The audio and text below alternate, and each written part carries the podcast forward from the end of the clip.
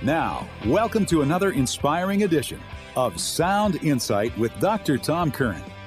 Good morning. Welcome to the program. This is Dr. Tom Curran. Today I'm going to check in on Lent. In the first two sections of the program, I'm going to focus in on checking in on how Lent is going. Kari's going to be with me in, in the course of the program. And then in the last two segments of the program, I'll be joined by Rebecca Anderson. She is going to be talking about the 40 Days for Life ministry, initiative, apostolate that is an outreach where you pray and fast and vigil in front of abortion clinics for the sake of everyone that is involved. That's coming up today on the program as well. Hi, this is Dr. Tom Curran, and you know me as the host of Sound Insight.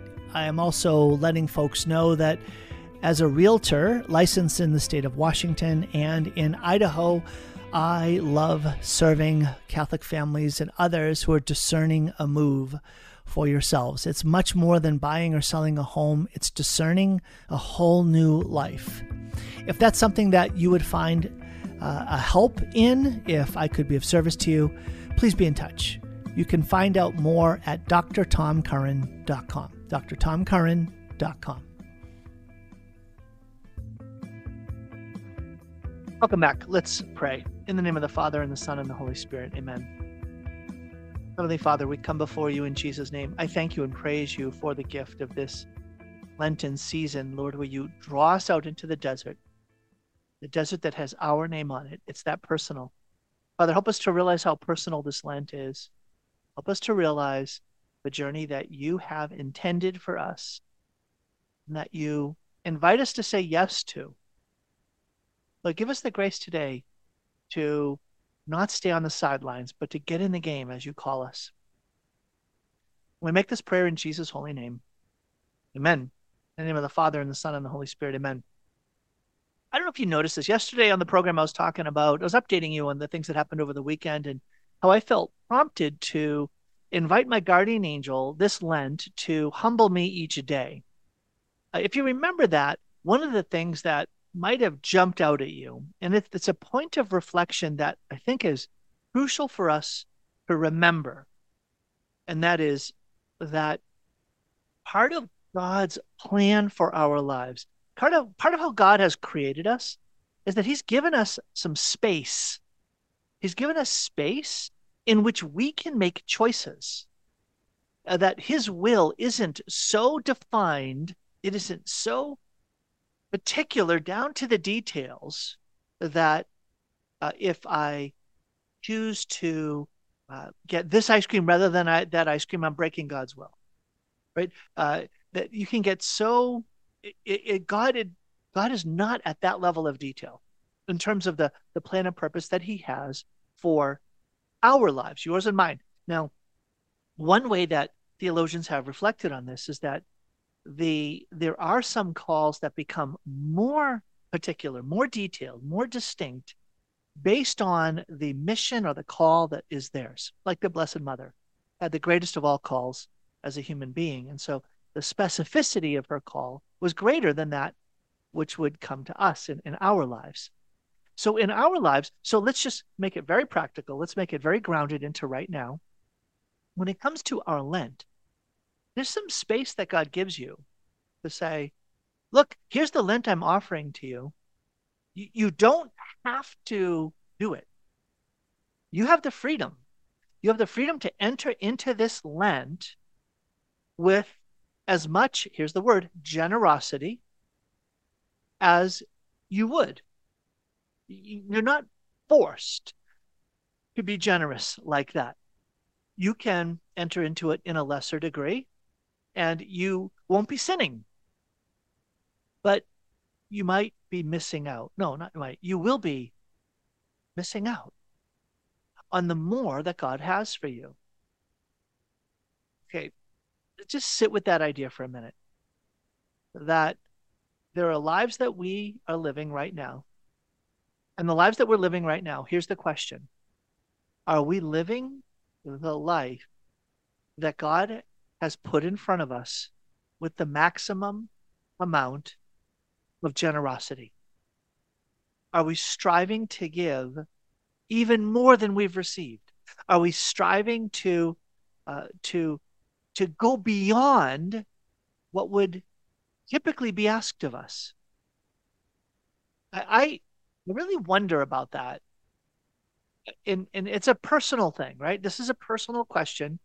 And it's something I'm putting in front of you because it it was really brought back to my mind on Sunday when I was at Mass and there was this prompting at, at Mass that was the the Lord, you know, prompting me like, Lord, I want to have a great Lent. I want to have a, a Lent that excels, a Lent that is amazing, a Lent that that doesn't leave anything on the sidelines. Lord, I want to be all in. I want to be all in this Lent, right? And in the sense I got back was, well, then allow your guardian angel, give your guardian angel permission to humble you each day. And my knee jerk reaction was, no, anything but that.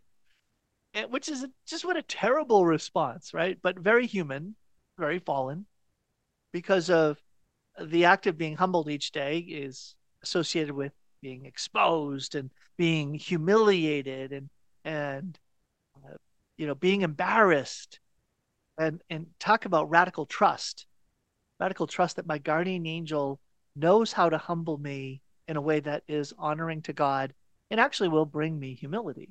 And I I was talking with Kari about this and I said to her, I said, Kari, why don't you do that too?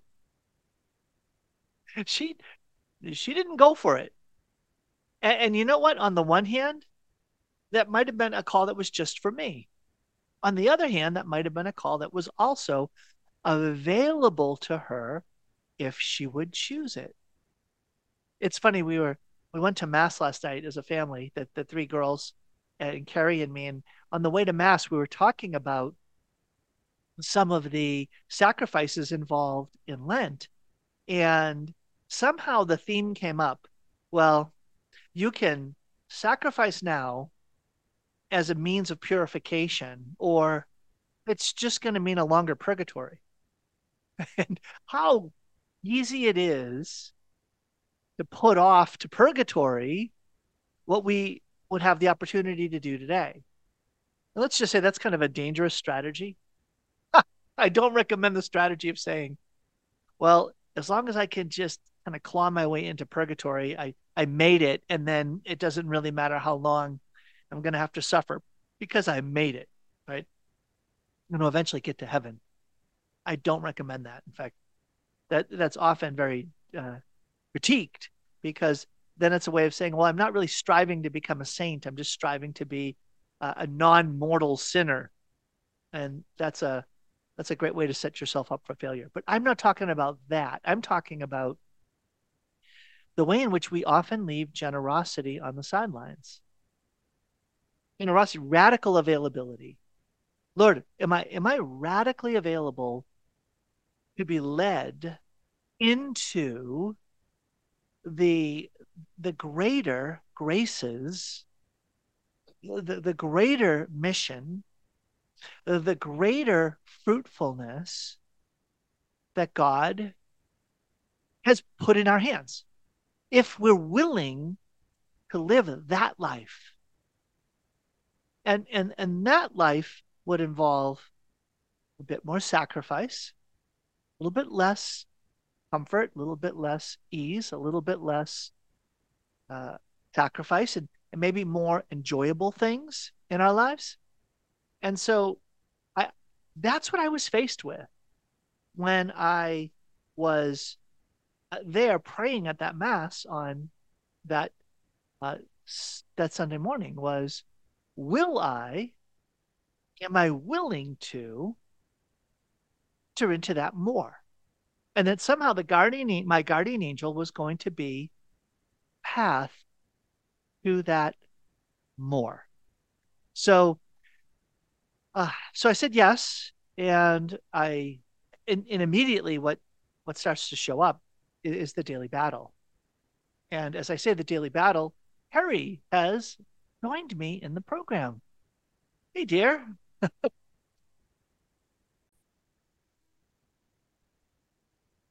Kari, it, it's incredibly humbling.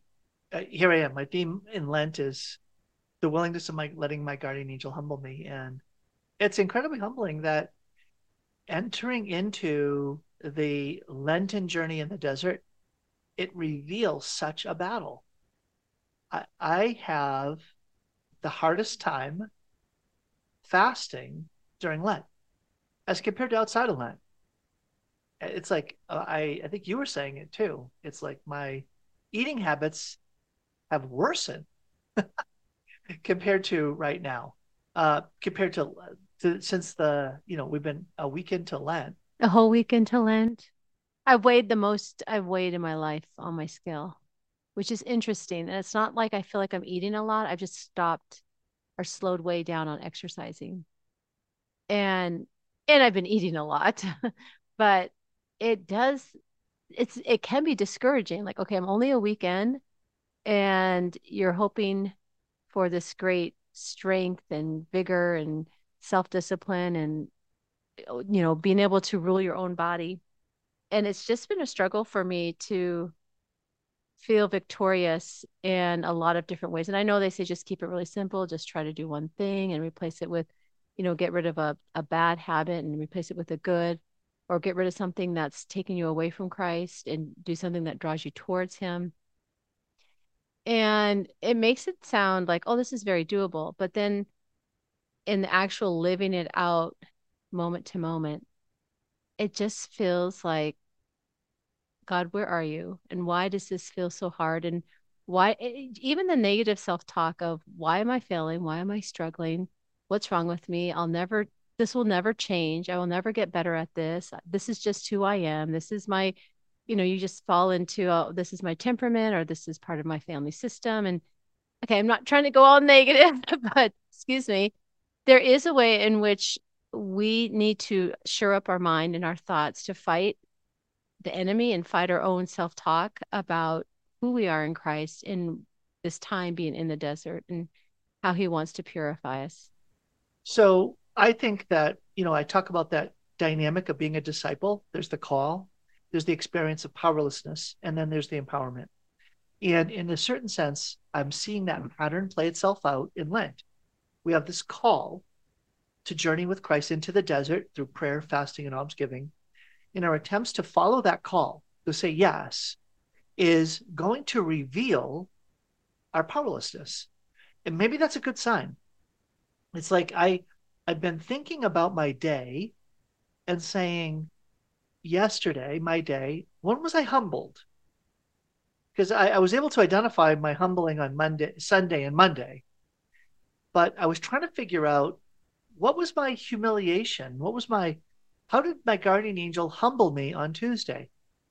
And I think that the act of humility, the humility that, that, that what my guardian angel did on Tuesday was reveal that apart from God's grace, I can't respond to the call to live this Lenten journey. That the humility that was interrupting or coming into my life, intervening in my life, was the revelation of my powerlessness. Again, it's like it's like a lesson we have to continually learn. Now, why is the guardian angel helping you and not the Holy Spirit? I'm just trying to figure I'm way back at the at the start line here. yeah. So God, who is Father, Son, and Holy Spirit, has not only created us, but created a guardian angel for us. Did you know that? Yes. So that your guardian angel was created with you in mind. And your guardian angel has a mission.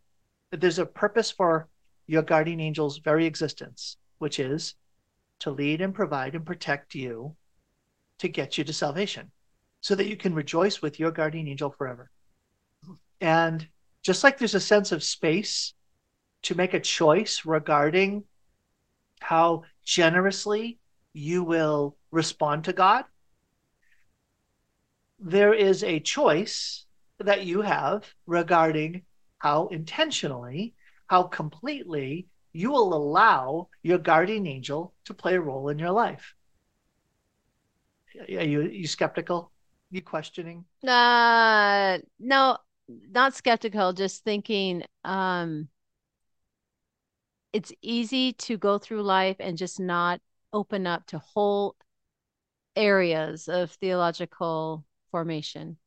And so whether it's, you know, opening up to the guardian angel or doing this kind of prayer or doing this tri- type of um, devotion or this type of fasting, I just feel like you can go through your whole life and miss many, many paths to holiness. And so I just find it very interesting that you chose or your guardian angel. I don't know how you got this revelation that it happened. And so then it makes me think, oh, that would be actually really cool because it's very your guardian angel is very intimately connected to you whereas these other devotions and prayers and whatnot are just kind of more general. Of course god makes anything intimate and personal and very unique and he can do anything but still i think that's uh, kind of endearing and just makes me think oh i would like to hear more of how this works out. You haven't found like i find the the ministry of guardian angels i think the principal place where i experience my guardian angels is there my guardian angel is through his protection oh, did you talk about the car? Oh. Did you talk about the crazy car? You did? Oh my goodness. Did you also talk about our car? No there are two car stories Oh, I didn't tell the other car story. I mean, like really big car stories. It's like, okay, this is the kind of thing where when you die and you're lo- that you're before the Lord in judgment, and He shows you all the incredible ways He pursued you and protected you these are the two out these are the two things that are definitely gonna be in that that footage hey welcome back to the program so going 75 miles an hour down the highway Kari you describe it how how how that was. Or do you want to just move on to the other story?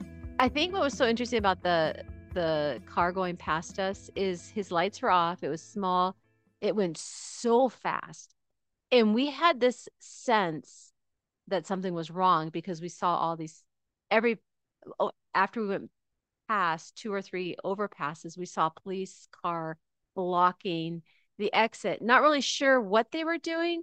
Had we put two and two together we would have figured it out but we're just yeah, were inexperienced my theory was that there was someone trying to leave the city by getting onto the highway but not somebody that was on the highway trying to get off the highway. Yeah, that's actually true. Even though it was on the off ramp right, where we saw them, the off ramps, and so it made more sense. Which is also where the on ramp is. Yeah, I was just impressed that the police in Portland or in Oregon were actually trying to catch a bad guy. I was like, good for them. Their law enforcement works, even though it's was by the state patrol. But I just was, I thought that was very uh, impressive how they were able to track down this car and able to catch him. Although I I thought he ran out of gas. I just like, oh, he must have ran out of gas. I thought the engine failed.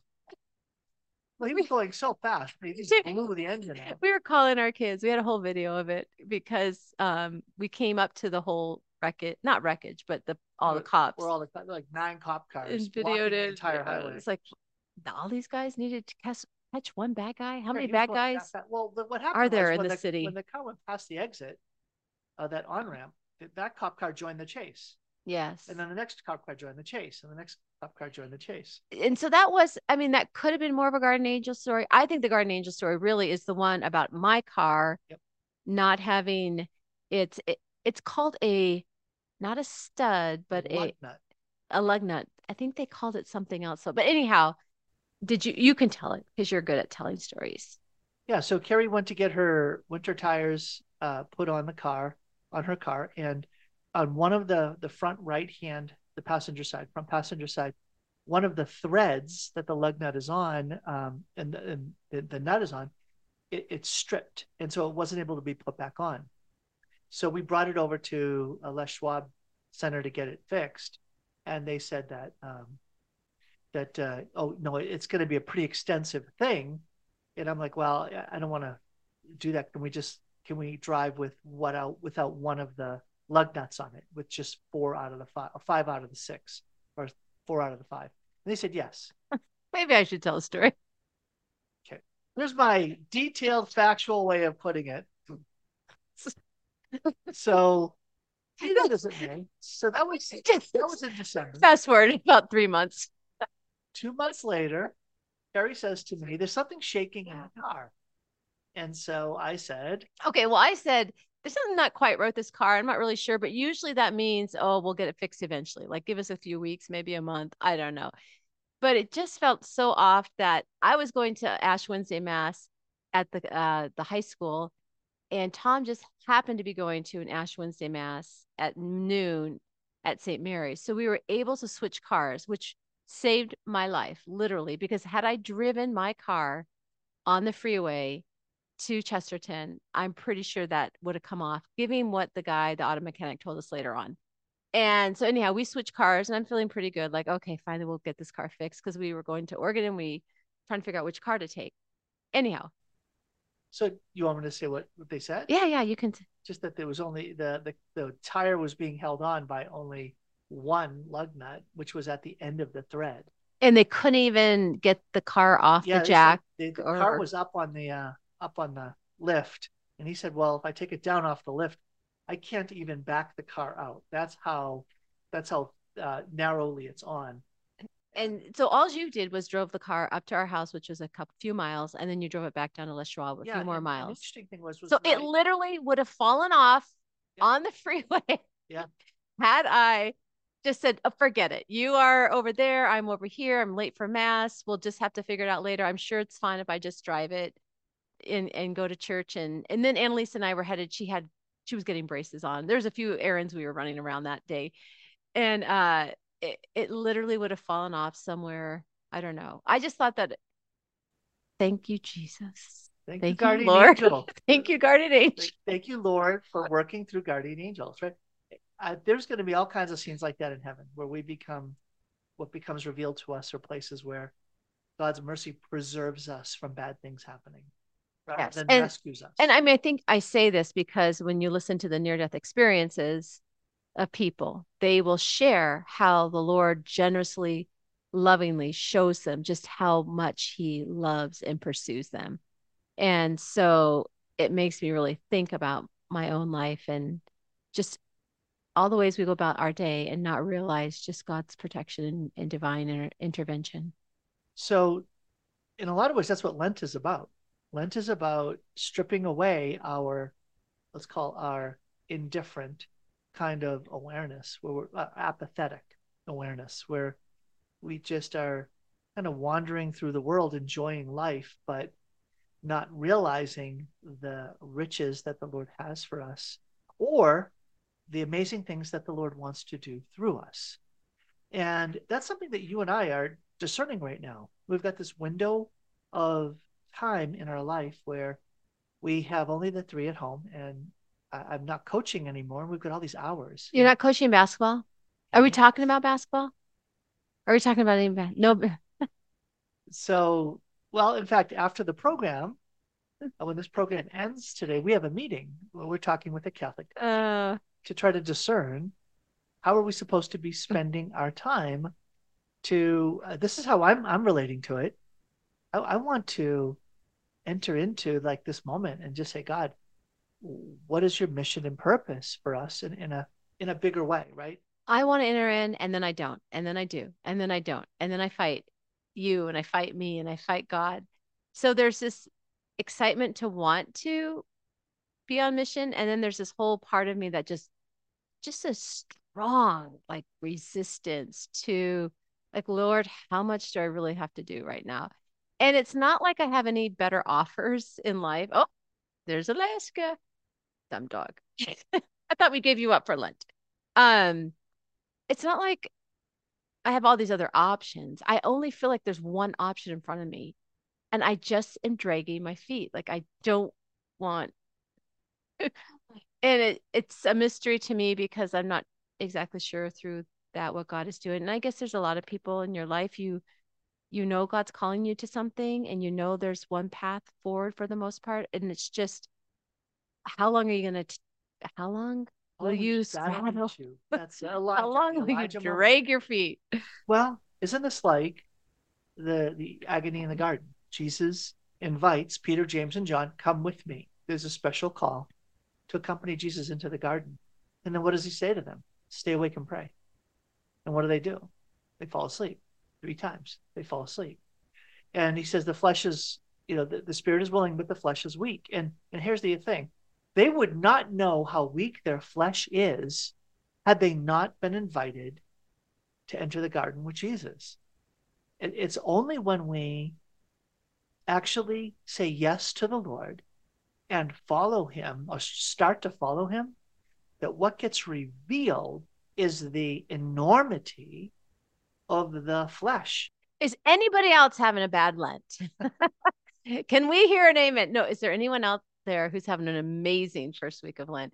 I feel like in our younger years, just like our kids, we're talking to them, the ones that aren't Franciscan, and they all seem like really gung ho, excited, doing pretty amazing things already, but they're all around each other and they're all around faith filled kids. I I thought like if we were around tons We're of faith other.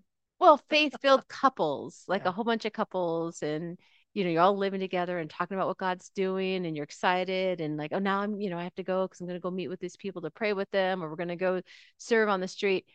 And it doesn't feel that way. It's just, hi, honey, do what do you want for dinner? I guess we'll play a rosary. Well, All right. I think that's the gift of something like Exodus 90 or what do they call it? now? Yes, you need to be in a group. Or Cana Lent or the other different, uh, you know, group It's Fiat 90 for the girls, fiat 90, whatever. Cana for the wedding, for the married. Well, back before either of those existed, uh, I used to do. Remember with the men's group, we'd get up and we'd pray for an hour, five in the morning. I woulda, shoulda, coulda. Yes, yeah, no, that was And that awesome. That was the point. Was was that we had a place to go, and we had a bunch of men willing to make a commitment to to get up and and pray every day for an hour. Have you talked about Newburgh? Going to see your daughter in college. Uh, no, I, well, I, I mentioned I mentioned the houses of worship yesterday, and the Hmm. way that volleyball uh, and just there was an alternative for many folks as a as a, an idol, as a place of worship rather than, um, you know, God or church. So, I just love their town because it really is about the four square miles and it's so tight geographically.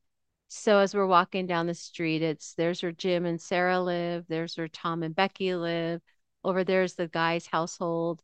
And we go into the little juice shop and she knows four people that are there at the juice shop and you go to the store and you run into people. It just is this tight knit space where and she Mary Grace says, I don't even get in my car and drive anywhere. Everything is right here.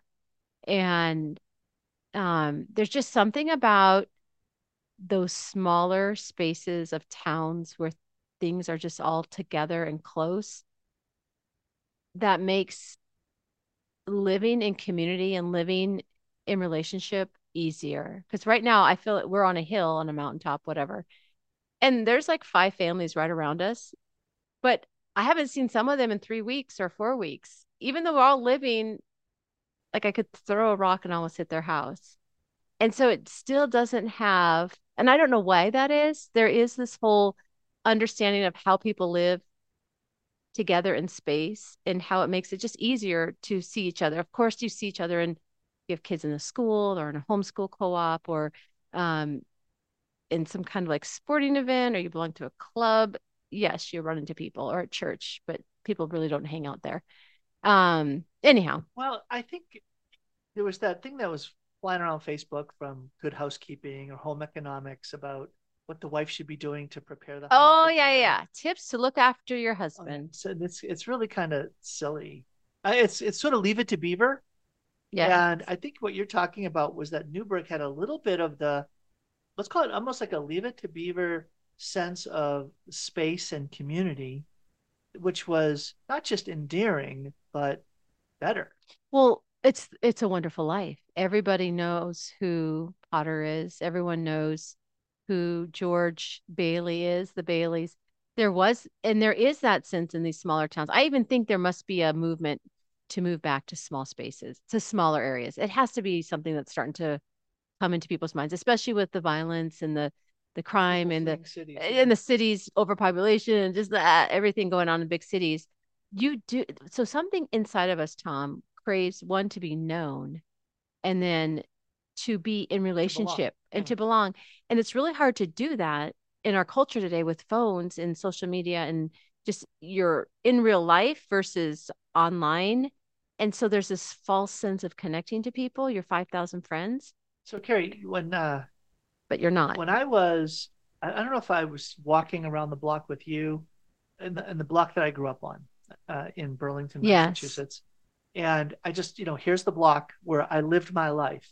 And I was able to say, this is them, you know, this is the Lowe's, this is the McDonald, this is the Mooney's, this is the, and just write down. I, and I knew like literally every single family on the street on this entire block.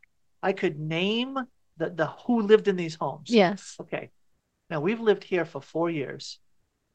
I know our neighbors to the right only because they complain relentlessly about our dog, but I don't know neighbors beyond them. There's we live in a cul-de-sac. There's only like 10 homes on our street, and I don't know the names. I can't even name one other person. Can we have a revolt against this? those 10 homes. We have to have a revolt. and, and we're not Wait, we've talked- antisocial. we've talked about this before. It's all coming back to me. We're uh, that we've talked about just uh, in our previous neighborhood as well. Just how do you build connection with your neighbors? But it's not just the neighbors. There's so much more that happens in that small town. It's doing church together. It's doing, doing life together. well, yeah, you're it's, so here it's just okay, we all live next to each other, but we're really not doing faith stuff together. We're not Right. doing life stuff together. They're all older and they're grandparents. Our kids are still living here at the house. So it, it it's not it's just a little different. Well, and and here's the thing: we and we experience it in a far more intimate way here than we did when we were back on the west side.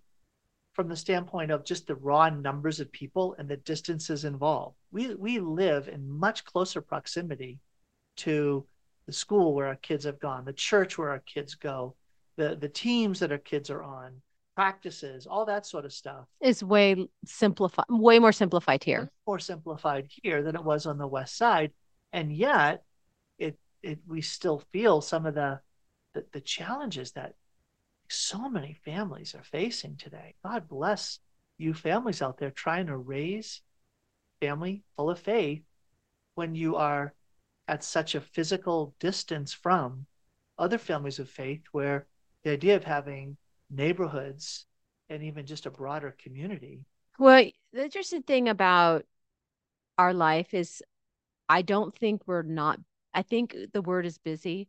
I think today we fill our life with a lot of things and activities that you did not have happen. happen weren't around during when they did that article on how to take care of your husband. It was just a different pace and the work, the sheer work of what a wife and a mother would do then is virtually the same in what we are called to do as our vocation, but the actual day to day living out those hours is very different today. They didn't have a microwave and Costco back then. So you're spending a lot more time or iron shirts or or or there's so many modern conveniences that give moms a lot more time and then a lot of that time is put into kids activities. And now all of a sudden you're caught up into Right, a sports team is eh, replacing. Eh, well, it, it could be that, right? Or, I mean, that's our experience. And I guess there's other things. And it shouldn't be. It's like you have to almost fight upstream to capture time together and just basic common relationships of just being together and leisure. And it doesn't happen easily. Well, and you know who was a wonderful, like, I don't know, corrector or a witness to something different were our two daughters that went on the world race when they were in Guatemala and Romania and Swaziland and and these other places that were so radically poor. But what were they poor in? They were poor in material prosperity. But what did they have that so many of us lacked? Joy. Uh, I remember Mary Grace saying when she just they they connected when they were leaving Guatemala, they connected through like Miami or LA on their way to uh, Hmm. Thailand, and she said, "Americans are so angry," and that was her impression. Intense, trying to move to the next space, and- just trying to get ahead. And she's like, "We just left a space that is radically poor, has so little in the way of like opportunities to to go up and to the left, right, at, at a material level. But what they had was very rich at the level of family, at the level of of um, of things that endure, things that really matter. So, Kari, we only have another 20 seconds left in this section. So, folks, uh, when we come back, uh, Rebecca Anderson's going to be on. We're going to talk about 40 days for life. Kari, thanks for checking in with me about uh, Sure. Lent. pretty humbling, folks. Yes. To live the battle uh, Lord. against the flesh. Next time, I hope it's better. Um, and so, but it's a sign. We have call, we experience our powerlessness, and now let's go to fulfillment. Hey, this is Dr. Tom Curran, the host of Sound Insight, but also a realtor serving wonderful folks like you in the state of Washington and in Idaho. I've had the privilege and pleasure of helping dozens of families in the last two and a half years discern and find a, a strategy, a path, and a plan to help their families find a whole new life in eastern Washington and northern Idaho. If I could be of service to you in that, I would love to. Please reach out drtomcurran.com, drtomcurran.com. Okay, back to Sound Insight.